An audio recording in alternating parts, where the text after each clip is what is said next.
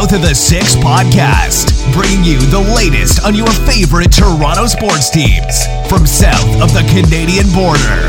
Here's your host, Adam Corsair. So I think it's safe to say that we, at this point, can say that the Raptors have officially put the East on notice. Welcome to the South of the Six podcast. We are part of the Stadium Scene.tv network, part of the Overtime Media crew, and we are coming to you live from the Vivid Seats studio. So, yeah, the Raptors have been pretty impressive and to the point where people here in the States have been talking a lot about them in a positive light. And we're going to break down all things Toronto Raptors today. Joining me to do so is Jonathan Rass of the Raptors Reddit podcast. Jonathan, my man, how's it going? How are you doing, Adam? What's going on? Oh, you know, man, just trying, trying, and trying to get the Raptors Twitter to officially follow me, but they're not biting, dude. They're not doing it. I will admit, your crusade is something to envy. I love the fact how committed you are to try to get the Raptors to follow you, but it is a, a very difficult task. They don't follow just anybody, and it, I, I commend you for your continued efforts. You know what I think? I think it's that they're. I think at this point they're just trolling me. I think at this point they're just kind of like, let's see how far we can stretch this, or maybe they're just ignoring me altogether. It's probably the latter, if I had to guess. And you think you would get a little bit more love and respect because you are south of the six. Like you're not somebody who's in Toronto like my myself. So you feel like there's a little bit of a unique market there. You know, it's funny. Just to go off a really quick story. I remember just following it again. We're we were starting out, and I, I started my Twitter page a little bit late with our own podcast. And one of the things that I ran into is just people that are randomly following you. How do they come across you? And just about two weeks ago, I had the city of Toronto follow me. And really? I was like, I didn't know where that happened. Yeah, so it's kind of completely random, but it just I feel like it's just some random guy clicking on a button going, "Hey, we're just gonna follow this guy randomly. We don't really know who he is, but we're just gonna make that work." yeah, you know what? But I take it, right? I take that's that's yeah, exactly. a representation of the city that you reside in. You know, maybe it could be a random guy, or it could be you know some high level official. We don't know. You know, absolutely. And maybe you know they they're tuning into the Raptors Reddit podcast. You know, like you know this is pretty good shit. And if that's the case, then you know I think it's good. So why wouldn't anybody else think it's good? Awesome, awesome. I appreciate that. Uh, no worries. Um, so yeah, man, the Raptors uh, they're pretty much riding high right now. If I would have told you a couple weeks back that you know with the loss of Kyle Lowry and Serge Ibaka, that the team right now would be second in the Eastern Conference with a record of fourteen and four, I don't know that you'd believe me. I would absolutely not have believed you because I thought they were gonna uh, crash and burn on that Western road trip, and I was dead wrong. So, oh yeah. I would definitely, uh, I would have to argue that this has been unexpected, and obviously seeing what they've been able to do without Kyle Lowry and uh, Serge Ibaka has been nothing short of remarkable.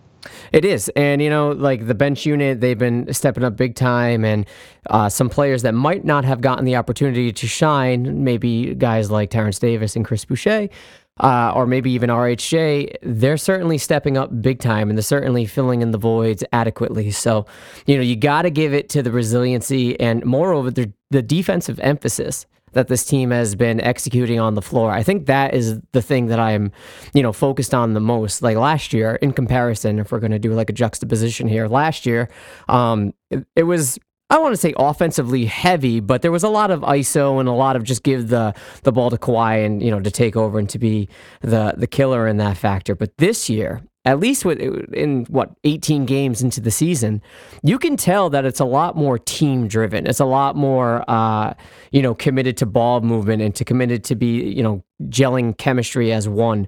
And uh, I don't know, you got to give it to to Nick Nurse to really putting this uh, emphasis and this this philosophy into this team, and it's it's executing very well. It, it, it really is. Again, the the willingness to this team to conform and change their identity um, has certainly been something that I think has been um, potentially expected, but I guess not to the success that they've seen this year. One of the things I've really talked about and really really stressed is the fact that this Raptors team really is identity on offense of really two things. They either get to the rim or they shoot threes. Mm. They've basically eliminated their entire mid-range game. The only player that really has a mid-range game part of their I guess their their offensive philosophy is Serge Ibaka. Outside of that, everybody's either looking to go to the rim or taking a three point shot. So it's part of the the credit to again playing the Morey ball, the Houston Rockets style of basketball, and the Raptors have seemed to perfected it, and it's just resulting in more and more wins. Well, speaking of the Houston Rockets, the, the Raptors have another tough home stretch coming up this week, and the Houston Rockets are up on that stretch, as well as two other challenging teams. But look, we want to help you get there. We want to help you be able to see the Toronto Raptors live. You're defending reigning world champions live. How you ask? Well, it's simple. The Vivid Seats app. We've partnered with the Vivid Seats app to give you the best opportunity to see your reigning defending champions live. Vivid Seats is the top source for tickets for the events you want to go to, whether it's a Raptors game, a concert, theater show, comedy show, whatever you want, they've got it. Check it out. A little personal story on the side. I'm not one to really put this live on air. I've did it I've done it once before, but you know what? I'll do it again. My wife loves Hanson. I don't know why. Maybe she's, you know, channeling her inner kid, but she just loves Hanson. And right now with the Christmas season coming up, that's all I'm hearing in the household is the Hanson Christmas album. And I guess they're coming to Boston pretty soon. And my wife wanted tickets and I said, "Why don't you just go over to the Vivid Seats app and use promo code OVERTIME. That's O V E R T I M E, and she got a nice little discount on her tickets and you can too. They've got it all. All you got to do is download the Vivid Seats app on your favorite device and search for your event. You can sort sort the tickets by price, by seat, by section, by row, your choice, all in the Vivid Seats app. And to make things better, Vivid Seats now has a loyalty program that allows fans to earn credit back called the Vivid Seats Rewards. It's simple, and you're automatically enrolled in it. No red tape, no hoops to jump through. You're just there once you sign up. And again, if you use promo code OVERTIME, that's O V E R T I M E, you can get up to $100 off your first ticket purchase in the Vivid Seats app. So go download the Vivid Seats app, type in promo code OVERTIME, O V E R T I M E, and you can enjoy whatever event you want to go to. We got a whole lineup of Raptors conversation to talk about today. Don't go anywhere. We will be right back. This is the Overtime Podcast Network.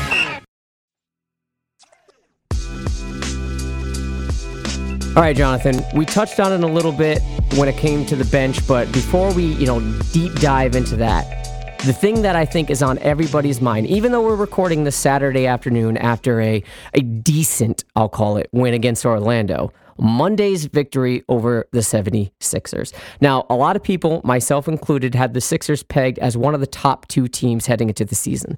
I know you were really high on the Celtics, but I'm not sure that you were necessarily really low on the 76ers. But my main concern, I think I talked about this when I hopped onto your show, was I don't know who they'd rely on to be the finisher, you know, with Butler and Redick gone. Um, fast forward to this past Monday, those concerns were ostensibly realized. The Raptors held Joel Embiid to zero points, going zero from 11 from the field, only three offensive rebounds, but 13 total. And he finished as a minus nine. They also held the team to only 15 points in the second quarter and 16 points in a tight fourth. This goes back to the emphasis on defense that I mentioned at the jump of the show. You can say what you want about the win over the LA Lakers in LA, but for me, this was their biggest win by far in this short season thus far. So, chop it up, man. How do you rate and analyze this win over the 76ers?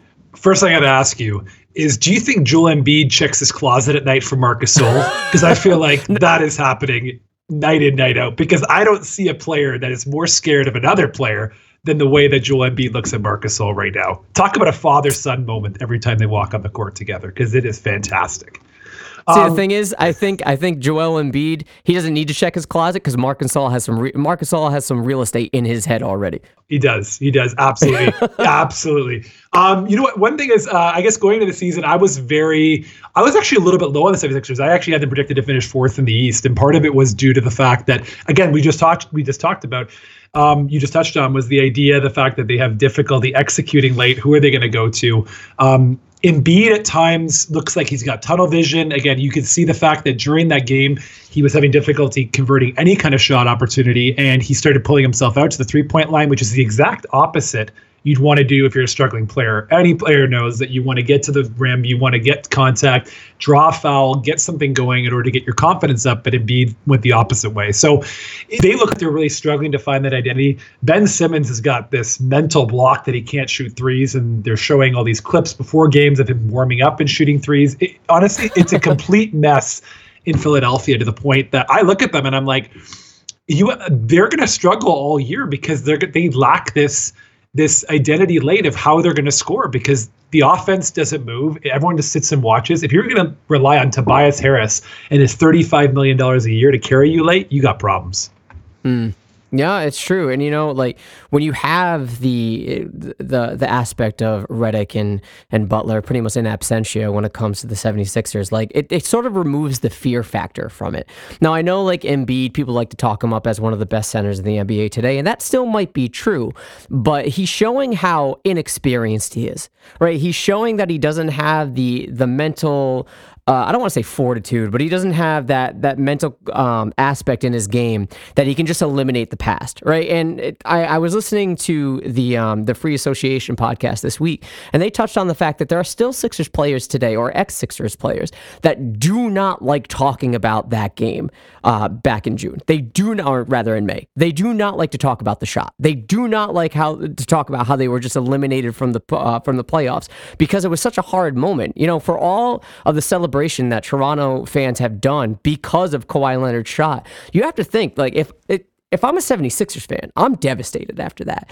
And uh, to to have to relive that in a way and to come back into the arena where it happened and then have Marc Gasol pretty much baptize you and eat your lunch and hel- hold you to zero points.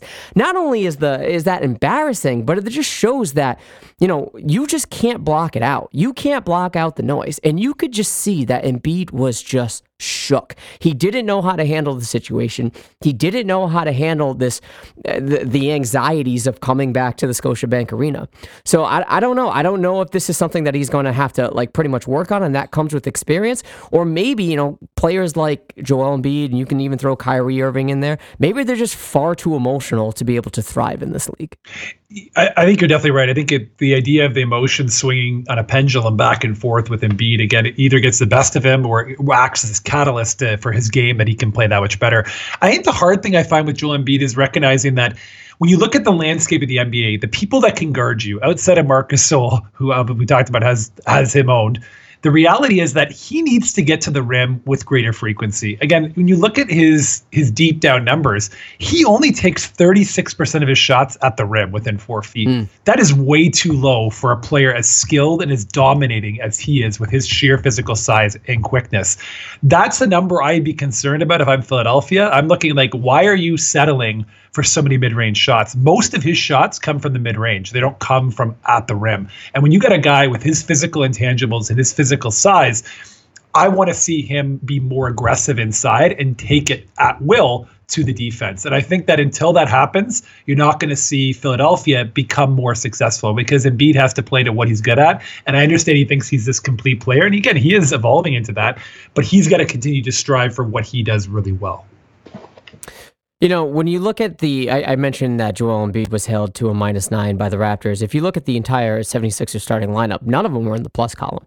And I know plus minus, like a lot of people like to get hung up on that. A lot of people like to to gravitate towards that, and they like to look at it as if they're showing the full picture. It's really not.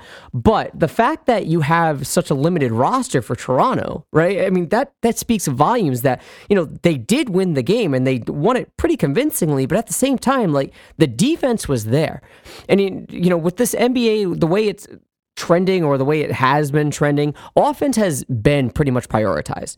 And I don't know if the Toronto Raptors are setting a trend, much like the Golden State Warriors set the trend of like launching threes at a at a high clip, um, and being that that sort of swing the offense um, in that direction. I don't know if the Toronto Raptors right now are you know starting this trend of defensive being this priority. And I I kind of want to get your take. Do you think that we're seeing some sort of like I don't want to say a revolution, but maybe a, a throwback to where defense was, a, you know, you, I don't know if you remember the phrase, but to me it was always offense wins games, defense wins championships. And I don't know if that's what they're they're harping on right now, and if they are, it certainly is working. So maybe the Toronto Raptors right now are starting this trend that hey, defense is the name of the game. It used to be offense, but we're proving that with such a limited roster, we can win with just defense alone. Well, I think you're absolutely right. I think they've established the fact that as a team identity, everybody's going to have to buy in. We saw Nick Nurse at the beginning of the year call out guys like Stanley Johnson, Ron, Ron Hollis Jefferson for their lack of effort and commitment to the defensive end of the floor, even though both players are typically known for their defense and certainly not their offense. Um, the reality, I think, is the fact that everyone has kind of bought into this idea that the paint is their house and we are going to protect mm. it at all costs. And again, this year, the Raptors have been absolutely phenomenal um, at the paint. Again, they are protecting the paint at such an incredible level. Again, right now this year, teams are shooting 54%. That's number one in the league, um, the lowest percentage in the league. Again, the, the lowest being 66% for Charlotte. And you look at how the Raptors play. The Raptors say, we're not going to allow anything inside. We're going to double you when you get in the paint. We're not going to let you drive, and we're going to force you to shoot threes. And fortunately for the Raptors, the Raptors are recovering well with team defense, and they're getting their hand out on those shooters. So even though the Raptors give up a ton of threes, and again, they give up a lot of threes. The reality right. is they're trying to contest those, saying, we're going to take away everything in that short area. You want the mid range fine, but we're not going to give up anything in the paint. And we're going to win that paint battle every single night. And it shows in the stats about how they're playing and how they're playing their defensive philosophy.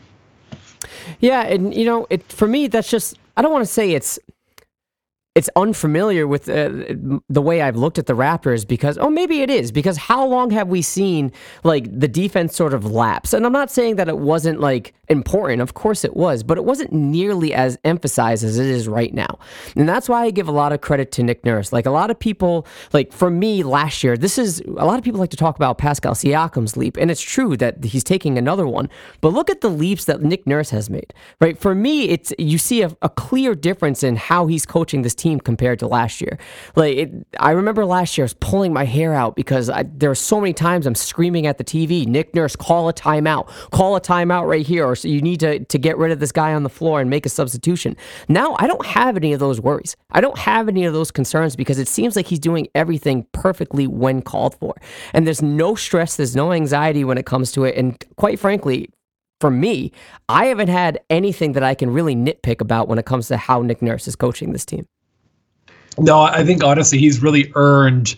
Um, not that he needs the fans' respect, but he's really earned the the benefit of the doubt more often than not after that championship season. Again, his willingness to stick with players, recognize, and again, here's the reality: is this is what make Nick makes Nick Nurse exceptional. He doesn't think like a conventional NBA head coach. Many NBA coaches don't want to play zone because it's beneath them. It's something that you play in college or high school he they would never throw box and one like they did in the NBA finals. And you know, Steph Curry mocked the Raptors afterwards with t-shirts. He was talking about box and one and all these different things. And but the reality is he's willing to try absolutely anything to win. And you got to commend him for that because even though it may look unorthodox or you may look at him and say, I don't understand the strategy here and what he's employing, he really expects the guys to buy into what he's doing. And fortunately, every single player on the floor is buying into his mentality. They're buying into his headspace of how he wants to play defense. And that for me is really the catalyst on why this team continues to be successful, even without the likes of Kawhi and Danny Green here. It's because this team has reinvented itself, and it's honestly made the Raptors probably more exciting this year to watch than maybe even dare I say last year.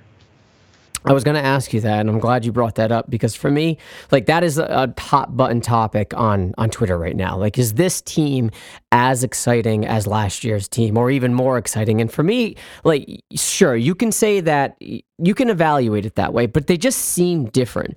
Like I approached last season, walking in into the off from the off season into last season. I said, okay, we should be favorites to to make an NBA finals run. Like we should get there. And it was sort of just like gravy throughout the entire regular season. Like maybe I approached the regular season, you know, unknowingly, like how Kawhi described it later on. Like these are just practice games. And you know, when when he said that, I sort of reflected on it. I'm like, no, it makes a lot of sense, right? You know, like the playoffs is where it's at. The playoffs are where the time where people take it up to a next level, and that's when we really see what players are made of.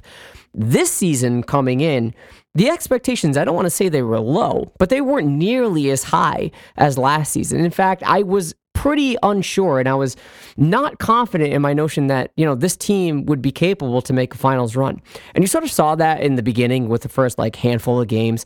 The the depth certainly wasn't nearly as uh, as gelling as it is right now. Not even close now I'm looking at it, I'm like, this team is so polarizing compared to last year because none of these guys should be making this much noise on paper, right? None of these players should should be I don't know, making this much of an impact on a on a championship caliber team. They really shouldn't, and they are.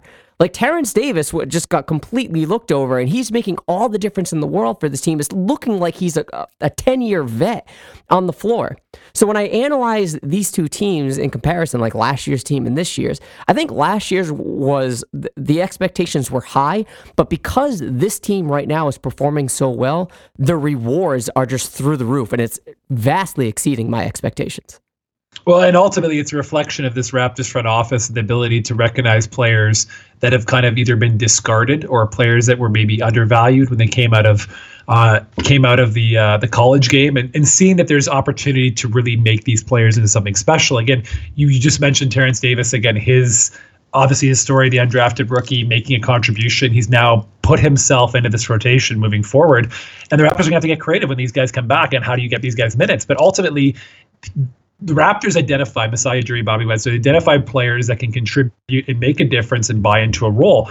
And again, the one guy who's going to get paid the end of the season right now is Hollis Jefferson. If he continues this rate, again, his defense and the way that he is like a Swiss Army knife defensively and what he can provide you little rebounds, little block shots, few steals, hustle plays, jump, get on the floor after loose ball, all the things that you want to see from a guy who's ready to put his body on the line the Raptors just have so many players like this this year, and they keep finding them, which is the most amazing thing. And then the reality is, if you keep finding them, either you keep them on your roster moving forward, or the more other thing is they actually become trade value. And these guys, you build them up, and then maybe you flip out their assets for another deal. Maybe it's not a Kawhi deal, but maybe it's another deal of an impact player down the road because you've turned these players nobody thought would be anything into actual valuable pieces um, moving forward for this team. Yeah, yeah, and that that is the thing that you have to highlight. Like you have to highlight how the front office is able to find. I don't want to say diamonds in the rough because I'm not sure where they are quite yet, but they're definitely finding players that were undervalued and and quite frankly underrated. Like you look at someone like OG Anunoby, right? And I know like the the injury in college sort of derailed his chances to be a lottery pick, but that that was a blessing in disguise, right? Like coming into his first year. Um, I'm sure there was still a recovery aspect from the ACL. Like I'm sure the lateral movement wasn't quite there as much as he would have liked it to be. Um, but this is a guy that defended LeBron James in the playoffs very, very well, right? And as a rookie, that is you can't ask for more than that. And I know last year some some personal issues sort of derailed his season, and you know he had some other injury issues, and I think he had a, an appendectomy as well. Um, those those are the things that you sort of can't predict. But after this season, coming into this season, rather, he just looks like a bat out of hell. Like he just looks like someone that has something to prove, and he's doing it with so much confidence that I just didn't really see that like high of a ceiling for OG Anunoby. And don't get me wrong, I didn't think he was going to be a bad player by any means, but I wasn't sure that he would be able to hit it this quickly and this well. So credit to the to the scouting staff. Like it, it is remarkable that they're able to find these players that are just completely glanced over. And, and it, it, you look at a guy like Chris Boucher. It seems like all he needed was the opportunity. And yes, it sucks that Serge Ibaka's gone, but for how aggressive, like he's playing as if he has the body of Shaq when he's just like slim duck. Like he looks like he's breakable, but he's just so utterly fearless that it just makes you marvel at the efforts that he puts on the floor. Well, to highlight, we were talking about OG Anunoby. He's really the story of the season and the the the leaps and bounds improvements that he's made. Not only with his three point shot, defense has become way more tenacious. He's getting after it. He's not backing down from any challenge.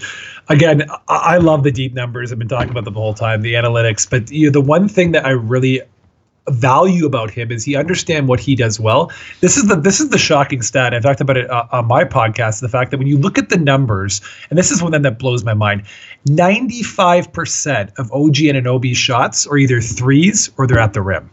He hmm. doesn't take anything from the mid range because he knows the value and either spotting up for that corner three or he's going to put the ball on the floor and drive it to the rim. And for a player of his age and experience to understand the value of what those what those shots look like is it's truly incredible. And that's just the offensive standpoint. We're not even talking about the defense. The fact that what he you talk about capable of guarding basically any player he has really become this asset that you are going to build around for years to come. And if he develops more of a consistent offensive game in terms of what he can contribute, if he even becomes a 15, 18 points uh, per game scorer, he's a perennial all NBA defensive team. Again, his ceiling defensively is absolutely um, phenomenal. Again, he could be absolutely one of the one of the best players in the last 10 years to play defense on the perimeter.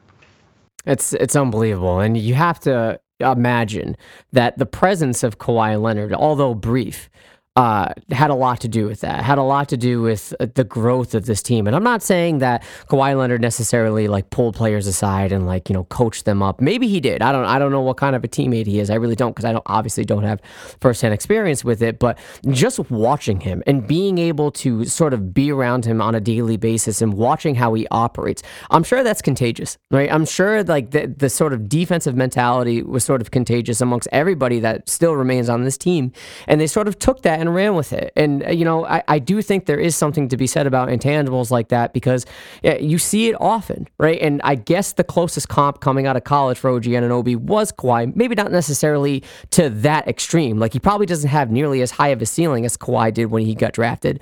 But you could say that maybe he's like almost there. Maybe he's like a diet Kawhi Leonard in that respect on the on the defensive end. What do you think? I actually think I actually think his the one player I actually think he's more like, and I think he will end up being more like is Draymond Green. I think ultimately I that, his yeah. profile, and his size, he's going to be able to guard when he eventually fills out. He gets a little bit more. I think he's going to add some muscle as the game goes on. I don't think he's going to stay as lean as he is. And ultimately, I see him literally being a guy who can play positions really one to five. Because again, his skill set and again his long arms are what gives him the benefit of the doubt. Again, he's got over seven foot wingspan, so he can really guard any position with that body and that skill set. So ultimately, I, I see him being able to really do anything defensively, where he's not even limited to guarding one or two positions. Well, there's still a whole lot more that we need to break down when it comes to the bench, and we're going to do it right after this break. Hang tight, everybody. We'll, don't go anywhere. We will be right back. This is the Overtime Podcast Network.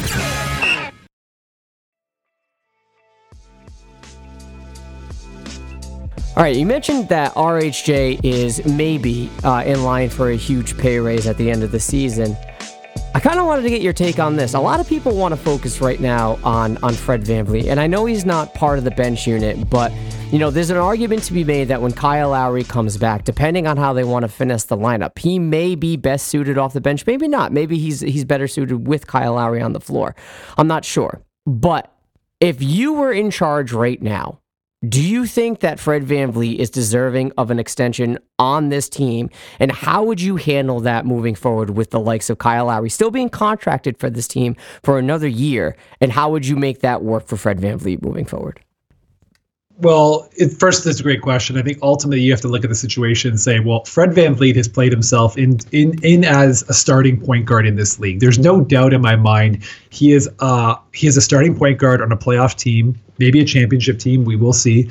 Um, ultimately, he has really put any doubts I had about his size. Again, the way that he's improved at getting to the rim and the way he's gotten better at recognizing what things he can do well and ways to create space. I'm just I'm just floored with his playmaking this year. So when I look at him, I think he's ultimately I don't think you can move him to a bench role at this point. I think he's way too valuable what he provides from a leadership standpoint if it is next to Kyle Lowry. So I ultimately think you got to start him moving forward. Now, the trick becomes going back to the bench question is then do you have to move somebody like Norman Powell back to the bench? And my only concern with that is Powell's somebody who really needs to ride a confidence wave in order to play really well. And he's started to play well with a defined with a defined role for this team, and he's starting to score with more consistency. I worry if you move him back to the bench and put him playing 15 minutes a game, he's going to lose some of that confidence, and we're going to see more of the old Norman Powell that we've come to ex- accept after he signed that uh, that contract for the 10 million a year for multiple seasons. So that would be my only concern about flipping this team around. But I would absolutely handle this and, and look to and I'm I'm paying Fred VanVleet in the offseason. I think he's going to get minimum. I, am going to say 20 million a year probably coming up this offseason. Yeah, I mean, you look at the contributions that he's made in the absence of Kyle Lowry, and it's been phenomenal. And you know, personally, like you know me, I'm not high on the Celtics. I don't like to necessarily hate on them, but you gotta think that he deserves more than what Jaylen Brown got. Like I would think so, and like I know a lot of people like to say that Jaylen Brown's going to be this phenomenal player. I don't necessarily see it. I think he's a very good player, but seeing what Fred VanVleet, like if you look at the situations, it seems like Fred VanVleet has been a, more relied on for this team to be the floor general than Jaylen Brown is in, in Boston. And if Jaylen Brown got that kind of money, you can only imagine imagine that Fred VanVleet has to at least, at the very least, match that contract. You, you would think so that he would be in the same position. Now, I guess the only thing that Jaylen Brown's got going for him is obviously the size factor right. that he can play multiple positions. And there's still there's still the people, and again, I was one of them um, that looked at it. And I remember when we were looking at do we keep Wright, do we keep Fred Van VanVleet? I was on the right side because mm. I thought that the size would be more of an issue. And again, it was an issue. You know, last year in the playoffs, we saw how much he struggled against Philadelphia. But then on Monday night, he's able to put forth this incredible 22 points. Um, that's right, not 22 points. He had 24 points on Monday night. Again, what he was able to accomplish in that game, it really put to doubt that he can play against bigger guys. I think he's gotten more creative. He's gotten more flexible in the way he plays. And that's showing me a level of maturity that I think he's going through. And again, you heard um, one of the things I caught wind of uh, yesterday was Marc Gasol was commenting on what Fred VanVleet does, and he basically basically said he's a coach on the floor. He's literally sees the game from every perspective, and he has the respect of a guy who's in his mid 30s, won an NBA championship, uh, multiple medals at the FIBA level. Again, this is a guy who's been a perennial all star. And again, you've got the respect of him at this young age. And that's that's truly remarkable for me. So Fred Van VanVleet is absolutely a staple for this team. And fortunately, they have his bird rights. So they're going to be able to, you know, utilize that now. He is unrestricted. So it is possible that he could walk away. I hopefully he doesn't, but it is possible. It makes you wonder, though, like when it comes to a player that has made this much of an impact on the team, and maybe we haven't seen it to to this high of a degree. Say for Kawhi Leonard, right? But those are circumstances outside of our control.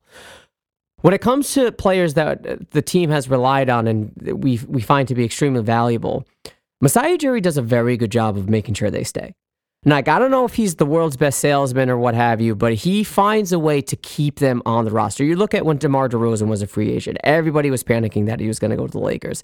And it took one meeting with Masai to make him resign. I know the circumstances were different in that regard too, but it seems like maybe this place feels like home to these guys. Maybe the, Fred Van VanVleet can reflect on it and said, you know, I was undrafted. I had to try out. I remember the open gym episode, which with him and three other dudes trying out for the team. And I was like, no way, this guy, Fred, makes the team. And here we are right now. He got a finals MVP nod. Like, who the hell am I? but it just, it's remarkable that, you know, historically you see these guys that that end up leaving under Masai's watch and you know Norman Powell at that time was one of them we were like oh can't really let Norm leave and he got a contract extension we can debate whether or not he deserves it or not at this point but he still was a guy that at the time we thought would be a valuable asset for the team and I have no doubt that Masai will pretty much operate under the same way and say look like I we can't maybe necessarily promise you like all these starting point guard minutes in you know this this first year of this new contract because Kyle Lowry will still be on this team. Maybe he'll get traded. I don't know, but I can tell you one thing in 2021, you will be the guy. Like you will undoubtedly be the guy on this team to lead this the team as the point guard. So I think maybe that in that aspect, Fred Van VanVleet will find that attractive. And I'm sure Masai will pay him what's necessary for him to stay as well. It does it does raise an interesting question though, and again, not to not to throw rumors out there, but obviously the reality is if Fred Van VanVleet has been as good in this role as a point guard as the point guard of the future for this team, does it maybe make it easier to, to you know walk away from Kyle Lowry at an earlier pace than the year you signed him. And again, I'm not suggesting you trade Kyle Lowry, but the reality is, do you look at cashing on other assets? You look how good this team has played collectively as a regular season team, granted, but do you start looking at that? And again, there's there is actually a, a strong part of me that believes that Serge Ibaka won't be on this team by the end of the season. Really? I think ultimately, I think Boucher has earned um, the minutes that we've seen coming off the bench, and I, I and I and it wouldn't surprise me if the Raptors try to maximize some value for Serge um, when he comes back and look to flip him. Now, again, I could be dead wrong on that, but if I was Masai, I would certainly look to deal Serge um, going off before the end of the season.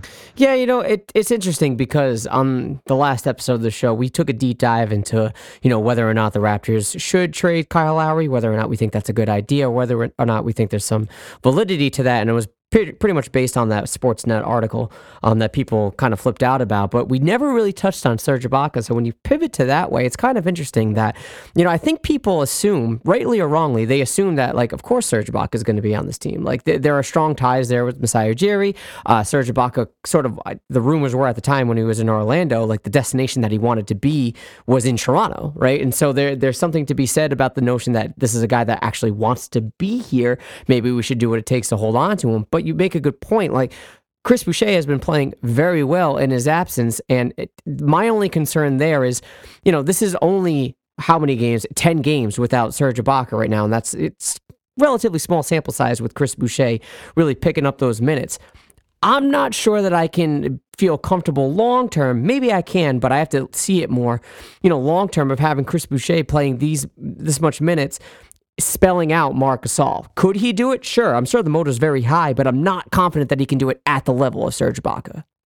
The only, I guess, the only other reason why I think that potentially to do to counter my own point, um, the only reason I would see potentially keeping Serge Ibaka around is one, obviously Marc Gasol is probably on the last year here. He's not going to be coming back beyond the season. I'd be surprised just given his age and the role. He's probably not going to be a starting center moving forward. Again, the age is going to creep up. Every single year you creep past 30, it gets more and more difficult. Right. Um, so the reality is, you know, he, Serge Ibaka might be the starting center next year if he has to talk with Masai and Bobby Webster, and they've talked about, you know, transitioning and maybe him coming back at a reduced price tag as a starting center of this team, because that seems like the logical transition. If you do want to bring back Ibaka, you say, you know what, the way the brand of basketball we play, you're still a rim protector, you still can rebound, you can do little things for us we'll have you as our starting center next year, and, and Gasol will be um, out the door, which seems that seems potentially more viable. Um, so maybe if the Raptors have had inter- internal discussions regarding Ibaka coming back, that's something that we could actually see play out uh, by the end of next year.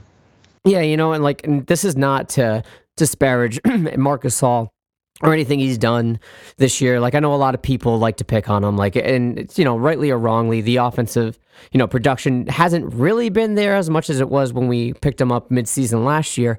Um, but there is an argument to be made that maybe when you know Serge Ibaka gets right and that ankle is healed up, maybe Marcus Gasol's the guy that you can sh- uh, sell off. Like I know, like you said, 35 year old dude. It's sort of hard to sell that kind of aging asset, but there is certainly a veteran presence there that other teams would find valuable. Now I'm not sure people chasing a ring would necessarily want him. Maybe in the West that would make more sense, but right now, if you're going just you know sheer upside with age and you know looking into the future, if Serge Ibaka, if they're looking at him as, you know, maybe the longevity is, is better off in that aspect, maybe you're right. Maybe they will sign him to a short term deal, maybe even a one year deal just to have that safety net as a starting center because Serge proved that he's able to do it it's unusual too. You think about the fact that what Gasol means to this team, and again, this is kind of the I think the short sightedness that people have when they look at his game. Again, offensively, you're right. He has been non-existent outside of his three-point shot. He really has not looked for a shot. That's not been part of his offense.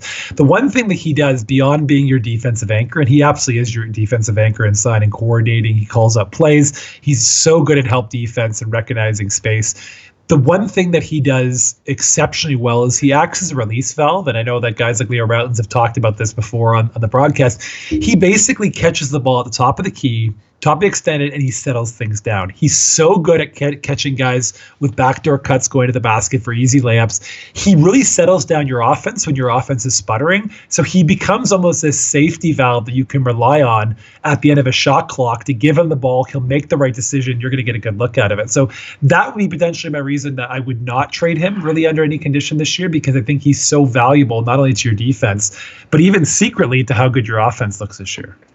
You know, when you consider uh, what we're dealing with right here, it certainly is a good problem to have. Right. It certainly is. Yeah, it's a good problem to have to be able to say, like, oh man, what are we going to do when Kyle Lowry and Serge Ibaka come back, who were playing exceptionally well the first eight games they were on the floor? Like, they were pretty good. Like Serge Ibaka, we were just praying for him to get in so Marcus Gasol could take a break because, as you mentioned, the offensive production wasn't there, and Serge Ibaka just sort of took over and he did it very well. Like he was looking to have a very strong season, and he still might.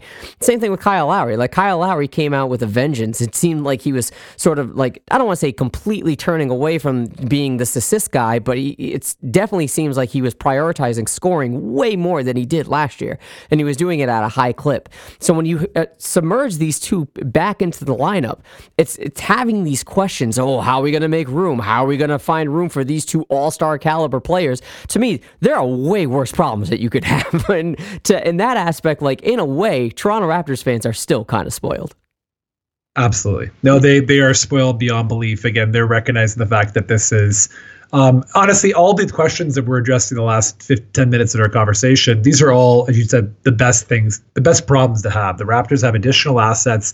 They're in a position that I think nobody would have expected sitting here 14 and 3 on the season, that this start has been better than you expected. And honestly, it, it seems telling. We keep saying these five game stretches, but, you know, looking at the Raptors' next five games against Utah, Miami, Houston, Philadelphia, Chicago, and then obviously the, the big Clippers game at home. So five of the next six games are against really high quality opponents. And if the Raptors come out of that, you know, four and two out of those six games, you got to look at that and say, wow, this team is cooking, and we can't really look to trade anybody because right. we're really knocking on the doorstep of the East here. And if you think you can build another Giannis wall in the in the postseason and shut him down, then absolutely you got to run everybody back the way that you've assembled the team this season. It's a great way to look at it, and you know, it's it it gets me sort of anxious for what's to come because like we still haven't seen like playing at the potential that this bench unit, you know, to wrap a bow on this, the potential that they've been playing at and seeing what you know the the spare parts quote unquote have been doing in, to fill in the void. When you put Kyle Lowry and Serge Ibaka back into that equation this team should just be firing in all cylinders. Maybe you see a, a, a scenario much like you know the 59 win series when you have a bench mob quote unquote where you can have five on five off at a time. Like we haven't seen that since that season. And if that's the case if that's what we're seeing and they perform adequately I think we're in for a big surprise no, absolutely. There's we're in for we're in for a treat, honestly, as the season goes on, and I'm so excited to see how this plays out because it's really just um, a bit of a roll of the dice of of what this team is capable of. You know, it's crazy to think that collectively this team might be better defensively this year than they were last year, which is just a weird sentiment to think about. Yeah, I wouldn't have thought that with the uh, the absence of Kawhi Leonard. But hey, that's the NBA for you, and uh, it always seems to shock us at the weirdest moments. But having said that, we're gonna take our final break, and when we come back, uh, DeMar DeRozan trade rumors to Toronto. What? Yeah, stick with us. We'll be right back. This is the Overtime Podcast Network.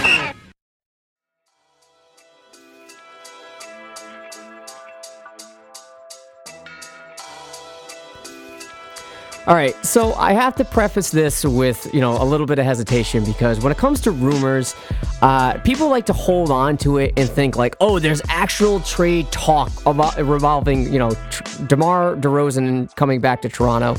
Uh, I'm not sure I'm there. So like to give the full scope, there's merely a rumor floating out there that Demar quote could be a fit in Toronto via trade. It's important to note that this was just a blurb that came from an anonymous Western Conference quote executive. I don't even know what that means. Like oh, an executive could literally be anybody. Like I, I don't know how to how to give that much validity or that much stock into the statement, but the quote goes, "It sounds crazy, but Toronto actually makes a lot of sense for DeRozan. As for what Toronto is giving up, it would probably have to be a first round pick plus Serge Ibaka or Marc Gasol. So there you go. We're going back to this, you know, in a way, the Serge Ibaka or Marc Gasol trade talk. But I guess this one involves DeMar DeRozan. Um, I kind of want to get your thoughts on that, but before we do, I just want to be the guy to say, to me, that sounds like an extreme overpay. And that has nothing to do with anything bad about DeMar DeRozan, but no way am I giving up a first round pick plus Marc Gasol or Ibaka for DeMar DeRozan. So I kind of want to take get your thoughts on this. Do you find any validity into this quote unquote rumor? And uh, what do you think of this, I guess, proposed asking price for DeRozan? I feel like we got to define the word fit yeah. because I feel like you're looking at what this team is. Like fit is a weird word to use. Again, do you use the same word with the Orlando, Orlando Magic wearing uh, orange uniforms the other night? Is that, is that the same fit we're going to go with? I know it's orange grows in in in uh, in Florida, but still, like it, fit is an odd word because the Raptors' identity is three and D. Yes, and is that DeMar DeRozan's game? Uh, I just I got to do a quick double check here, but I don't think that's DeMar DeRozan's game. So absolutely, this is the worst possible situation. When I actually read it, and I'm not, it sounds very dramatic. I felt like my ears were bleeding because I felt like I do not want to even walk down this. I don't want any nephews coming out and saying we got to bring back DeMar DeRozan. Absolutely not. Please, please save me from that conversation. I do not want to see DeMar ever put on a Raptor jersey ever again until it's his retirement night. Yeah, you know, it's just weird because you I know a lot of people like to attach to the emotional aspect to this. Right? Like DeMar DeRozan his, his exit from Toronto was in, I don't want to say dramatic, but it was not the way in which he would have envisioned it, right? And maybe not the way that fans would have envisioned it either. Like this is a guy that we were already ready and willing to put a statue of outside the the Scotiabank Arena. So for me it was sort of like I just don't see it. And like you mentioned, maybe maybe with the lack of mid range, you know, for lack of a better way to put it, that you mentioned at the jump of the show, maybe that's the the analysis here with DeRozan. But otherwise, like he is a defensive liability. He really is. And not to say that he's not good. Like he's obviously is a good player, but I haven't seen these these extra steps forward under Popovich. And that's sort of what I was hoping for in the best case scenario that he receive going to San Antonio. And I haven't seen it. So for me, like, not only that, is he going to want to be eh, in a bench role? Because that's the only way I can get the fit here for DeRozan in Toronto. Like, he's definitely not going to take started minutes away. He's just not. Like you mentioned, when Kyle Lowry comes back, that's probably going to move Norm over to the bench and have Fred VanVleet start uh, by Kyle Lowry's side. I don't see a scenario in which it makes sense for DeRozan to come back to Toronto. I get that fans are like, oh, yeah, bring him back. Let him retire a Raptor. I get it. I, I get the impulse there. I really do. But when you look at how well this team is performing, and as we've talked about ad nauseum throughout this entire show, the emphasis on defense, DeRozan just doesn't fit, for lack of a better way to put it. Well, even you go beyond that. Again, the best five Spur lineups that are on the floor in terms of plus minus don't have DeMar DeRozan on. so it goes to show you defensively what they're giving up when he is on the floor and absolutely the liability is there and if your if your message to your team is the fact that we are going to play defense at this tenacious rate we're not going to give up anything at the paint we're going to defend the three point line demar is just not willing to do that again the things that I would have liked to see Demar, you know, improve on. Can we just congratulate Demar? Demar hit his first three pointer this week on the season. He had not hit one I since I believe since February of last year. There you go. Um, he has gone from yeah exactly. Let's clap it up here. He went from taking three and three and a half threes a game in Toronto's last season now down to zero point three. Again, his game has transitioned to everything that is not Toronto anymore. So it's a nice sentiment. I love Demar for what he committed to this team. He's uh, he's somebody who's a he's a gym rat. He's committed his life to getting better and better, and I appreciate everything he did. He's he had to follow the sword for us to get the King of the North, Kawhi, but ultimately. It, it's it's it's a beautiful sentiment, but we need to step away from that and move on because uh, it's just a, it's just a memory at this point. Yeah, and you know, I, I mentioned that it might be a detriment to Fred VanVleet if this were to happen. But even if it's not, like let's say that you know Nick Nurse, it let's just live in a fairy world where this this this happens, right? This this is the the the trade that goes down, and that like DeMar DeRozan is back donning number ten. Okay, cool, and he needs to start to me, if it's not going to be Fred VanVleet, it's OG Anunoby. And in no way am I comfortable letting OG Anunoby not get starters minutes, especially how well he's been playing. And again, this is going to be a huge defensive liability because arguably, as you mentioned, OG Anunoby is probably the best defensive player on this team right now. Like right now, he is that guy. And if you want to, what what kind of a message does that send to a guy like OG Anunoby? Hey, you're having this fantastic start. We're really proud of you for for the way you've accelerated your game. Oh, by the way, Demar's back. We're going to put you to the bench. Like to me, that messes up the team, the team chemistry to such a high degree that it's just not worth the risk. As you mentioned, let him retire a Raptor if that's what he wants to do. Give him a one day, let him retire, put his jersey up in the in the rafters. I'm cool with it. But in no way do I want to see him on this team this year. No way honestly, he probably he probably belongs in the orange groves of Orlando because Orlando seems like they could use some scoring and some guys that could take some of the pressure off some of their younger players. So hey, let Orlando trade for him because that makes a lot more sense than I think Toronto does. And I think it'd be it, it's unfortunate that Demar has been this guy who's kind of just getting passed around at this point. Again, he was the centerpiece and obviously the Kawhi deal, and now looks like San Antonio does not want to commit to him long term, and, and I don't blame them because again, negative assets, negative assets defensively are not going to help you win games and win championships, and it, it's very likely right now you can't win with one player on the court, let alone two, because LaMarcus Aldridge has fallen off the same way defensively. So I could see why they're trying to walk away, but the problem is really their value has never been lower in the last few years than what it is right now for DeMar DeRozan.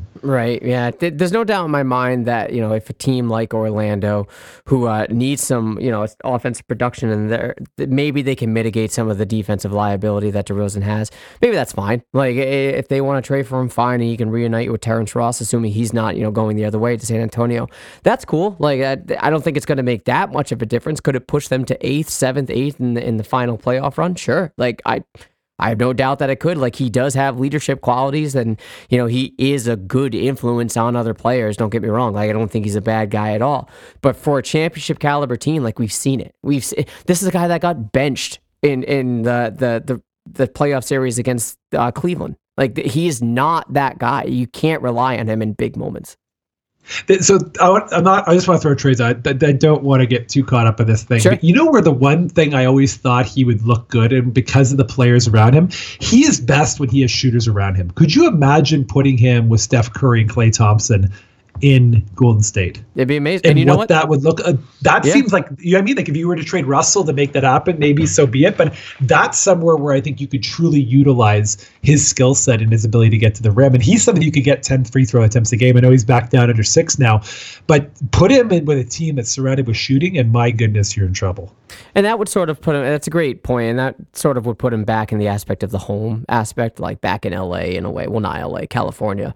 And it would, you know, maybe give him uh, a nice place to, to retire if they were to extend him after the fact. I think that would make a lot of sense. And I think he would be deadly, especially under Steve Kerr. Like, I think he would be, maybe thrive. I don't know that he necessarily be better, but he would definitely play up to his strength and highlights his attributes in that regard. So I think that would be a great destination. And uh, given how poorly Golden State has been doing, and to uh, you know much to the same degree, San Antonio, it wouldn't surprise me if something like that happened. Absolutely, and I think we'll have to see how it plays out. But I think um, hopefully tomorrow he lands in a good spot because I don't think ultimately he'll be in San Antonio. So we'll have to see where he is. I know Toronto fans are going to maintain his their loyalty to him. They're going to cheer for him, much like they like to talk about Jonas Valanciunas. When he's gone, the Raptors have to check up on all their their old players and you know keep loyal to them and keep uh, commitment to them as they pursue other opportunities and new teams. So uh, I'm I'm hopeful for Demar, but uh, we'll see how it plays out. All right, well, with that, let's get to the two sweet moment of the week. It's time for the two sweet moment of the week here on the South of the Six podcast. All right, Jonathan, you're new to this, so I'll give you a quick rundown and we can get it going. Uh, basically, too sweet moment of the week is anything that you saw this past week that was just too sweet. Could have been a quote, could have been a sequence, could have been a play, could have been anything you want that you saw from this Toronto Raptors team. What would you classify as the too sweet moment of the week? So my too sweet moment was the end of the Philadelphia 76ers game. And it was the sequence in which we had the deflection. Pascal Siakam took a coast to coast, and Pascal Siakam scored more points in 0.1 seconds than Joel Embiid scored in that entire game. And I just love when Siakam came down and he dunked it, and he's just looking at the crowd, he's doing a little shimmy, and I'm like, oh my goodness, statement made by Pascal Siakam.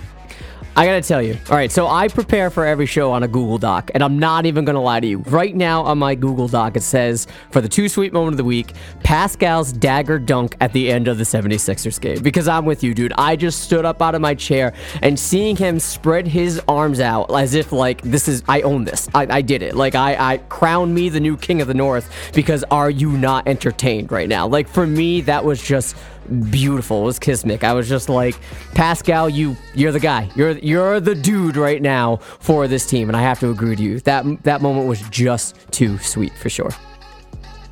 Yeah, honestly, it stuck out with me the entire time. I can't think of a better moment in terms of just this kind of like transition. It felt like even though Kawhi's gone, again, the, the torch had been passed. He left. He he made the final the final play on the 76ers and walked away. It just seemed like this this improbable moment that just came true. It was it was just fantastic to witness, and I was just so excited um, for it to play out the way it did. Well, speaking of excitement, this week has a lot of excitement built up for it, and uh, so much so that this you could say what you want about the the Western Conference swing. That was definitely challenging. In terms of a, a home stretch, this may be one of the most challenging home stretches that the Raptors have seen thus far this season. So let's break it down. We'll go into predictions and we'll put a bow on this episode. Uh, Sunday, tomorrow, they have Utah, Tuesday, Miami, Thursday, Houston. That's a tough stretch, really is. And the thing about Sunday, uh, look, Conley versus Gasol. That's the first time we've seen it, and I think that's kind of cool. So let's start with that one. What do you think the outcome is going to be against Utah? So ultimately, you're going to look for a pretty low scoring game. Utah's still trying to find itself offensively and its flow of the offense, and they're still struggling to figure out what that identity is. Conley certainly opened up their offense in a, in a significant way, and you're seeing that, that paid dividends. Uh, Bogdanovic's uh, inclusion on that team has been nothing short of um, critical to their success moving forward. Utah is obviously one of the best three, four teams in the Western Conference. It's going to be a really tight game. I expect the game to be low scoring. It's probably going to be maybe 104 to 99. I don't see more than 105 points being scored because defensively, the defense is the name of the game. Both teams like to take away the paint. Uh, Rudy Gobert is one of the best, um, obviously, defensive players in the league, especially protecting the paint. So I look to see a very, very low scoring game. And I actually think um, you're going to see, obviously, the return of Ibaka and maybe Lowry for that game. So mm. that's going to be an interesting thing. I still think they will they will come out on top in that one, and I'm going to probably say again 104 99 Toronto. Yeah, I got I got to win as well. I think that you know riding high right now. I know the the Orlando game started off a little bit ugly, and it definitely wasn't a pretty win. But a win is a win, and they can ride that confidence, especially Norman Powell. Hopefully, knock on desk here, that sort of continues for him. But uh, yeah, I got I got to win here as well. I think they can they can handle this. I don't know if we've had a Sunday evening game yet. I don't. I want to say this is the first one. Um, if it's not, I apologize. I, I don't know.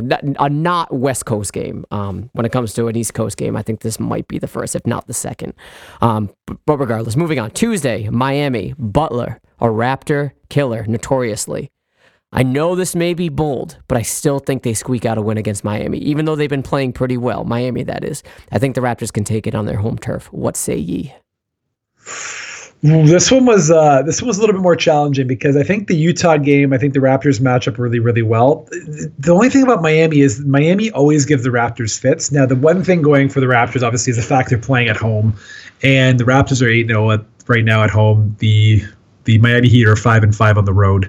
Uh, you know, it's pretty crazy when you look at the it, little segues right here, but you look at the Eastern Conference. It is phenomenal how good yeah. the top five have been at home. Again, when you look at the collective record here, we've got Philly at 8 0, 7 0 for Boston, 8 0 for Miami, 8 0 for Toronto, 7 1 for Milwaukee. There's one loss at home between five teams in the Eastern Conference. That's insane. And ultimately, I think this is probably a little bit of the trap game in which you're looking at and you're going, you Jimmy Butler plays this team really well. If I had to say, this is where potentially maybe there could be a hiccup, and I could see the Raptors dropping this game.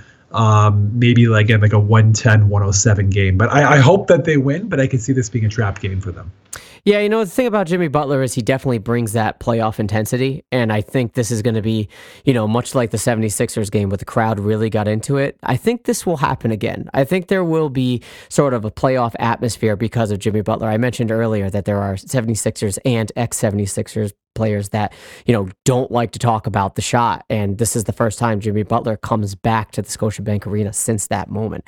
And you got to imagine that it hit him hard too. So you know he might be out for blood. So in a way if he you know takes over this game and becomes that Raptor killer again I could certainly see them dropping this. But there's something about you know this this riding high moment. If we're not going to get Serge back on Sunday we're probably if not definitely going to get him back on Tuesday and as you mentioned if Kyle Lowry's back by then too and he's you know establishing some sort of a groove. Um, I I don't know that I can you know not see the Raptors taking this, but there is a scenario in which you know they certainly can, given the the intensity of this. So yeah, I, am going to call it a win. But if you're going to call this one a loss, I have a loss against Houston on Thursday, so it sort of balances it out. What say ye about Houston? So I actually think the the Raptors are going to win in Houston. I think okay. they're going to make a statement. I think James Harden for the second time this season will be held under 25 points actually for the third time this season. I think that OG Anunoby is going to lock him down. Is going to reinforce this the stigma that he is one of the best defensive players on the wing um, this season. And ultimately, I see Houston have way too many issues defensively to kind of make work of the Raptors. Again, they are really struggling at times and recognizing, um, you know, mismatches. Again, they really have lost that that bit of the defensive identity. PJ Tucker looks looks a little slower this season. I just think that's a potential loss. Again, they lost three in the row this past week. They lost to Denver. They lost to they lost to the Clippers. Lost to Dallas, and they bounced back with a win against Miami. But right now, they're giving up a lot of points. Again, they're still again two of the last three games they've given up over 120 points. So I got to think that it's going to be a high scoring game, and I think the difference will be the fact that OG is going to be able to semi lock down James Harden and give us a 10 point win against uh, Houston. Yeah, it just seems like one of those it's so Raptors to lose this game kind of game, right? It, it just, I have that, you know, stigma. Maybe it's, you can call it Raptors PTSD or whatever you want, but there's something about this that just screams, uh, I don't know. I don't know if the Raptors can do this. You know, historically, like, yes, they, they've handled Houston quite well, especially in their own house. They've handled Houston quite well. Um, but uh, there's something about this game that gives me pause. So I'm just, maybe I'm being ultra conservative about it, but I just, you know, for the sake of not being, sounding rather like a huge homer here, I'm just going to call this one a loss just so I can, if they go two and one, I'm okay with it. But hey, we just did three games, and if they end up going two and one in some combination over those three games, I'll be happy because hey, there's three really good components. So if the Raptors can come out of this two and one, I think that's a good stretch. I think three and zero will be very difficult, especially trying to manage the returns of two key players and how you're going to manage the minutes. But uh, hey, two and one is successful in my book, especially against those teams. Yeah, it should be able to keep them around this. Like I know they're second right now in the East, and you know standings don't really matter. And right now, it's not even December first, but it will be maybe when you listen to this podcast. Uh, but you know, it it might keep them hovering around that second and third place uh, spot in the East, and that that's great. It's it's good to know that the Raptors still have this intensity. It's good to know that they still have championship caliber players on this team, and they're performing quite well. And like you said, if they go uh, two wins, one loss, I'm I'm cool with it, and you can't really ask for more. So, having said that, man, you know the deal. This is your time to shine. Promote any and everything you got going on. Where people can find you on Twitter, where people can find the podcast, anything you want, dude. The floor is yours. Go for it. Wow, no pressure here. Uh, so, well, first off, Adam, thanks for joining. Um, as uh, Adam mentioned at the top of the podcast, I host a podcast called the Raptors Reddit Podcast at Raptors Reddit Pod. You can follow us on Twitter there. Um, find us on every major podcasting service from Apple to Google, whatever else. Uh, hey, the more Raptors talk you can get, the better. Uh, it was fantastic joining you, Adam. Thank you so much. Yeah, no problem. Uh, the links to everything uh, th- that Jonathan just mentioned, the Twitter and the podcast, will be in the description of the show. So you are just a tap away from subscribing to the Raptors Reddit podcast. It is in my uh, podcast feed. I have it downloaded every time. Uh, I highly encourage everybody, if you haven't already, it's sort of a side segue, but if you haven't already, hit up the Raptors Reddit board, the subreddit. It's a really great place to talk Raptors, really. If you want to have, if you're kind of sick of the muck of Twitter. Sometimes it gets a little toxic. Head over to Raptors Reddit. It's a little bit more positive there too. But having said that, Jonathan, thanks for joining, and we'll do this again sometime soon. I'm sure. Thank you so much, Adam. Much appreciated.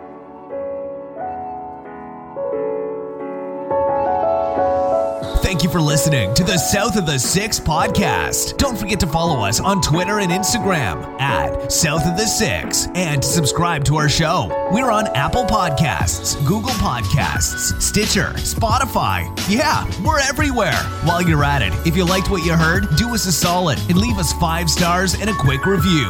We appreciate it. Thanks again. Go Jays and Raptors.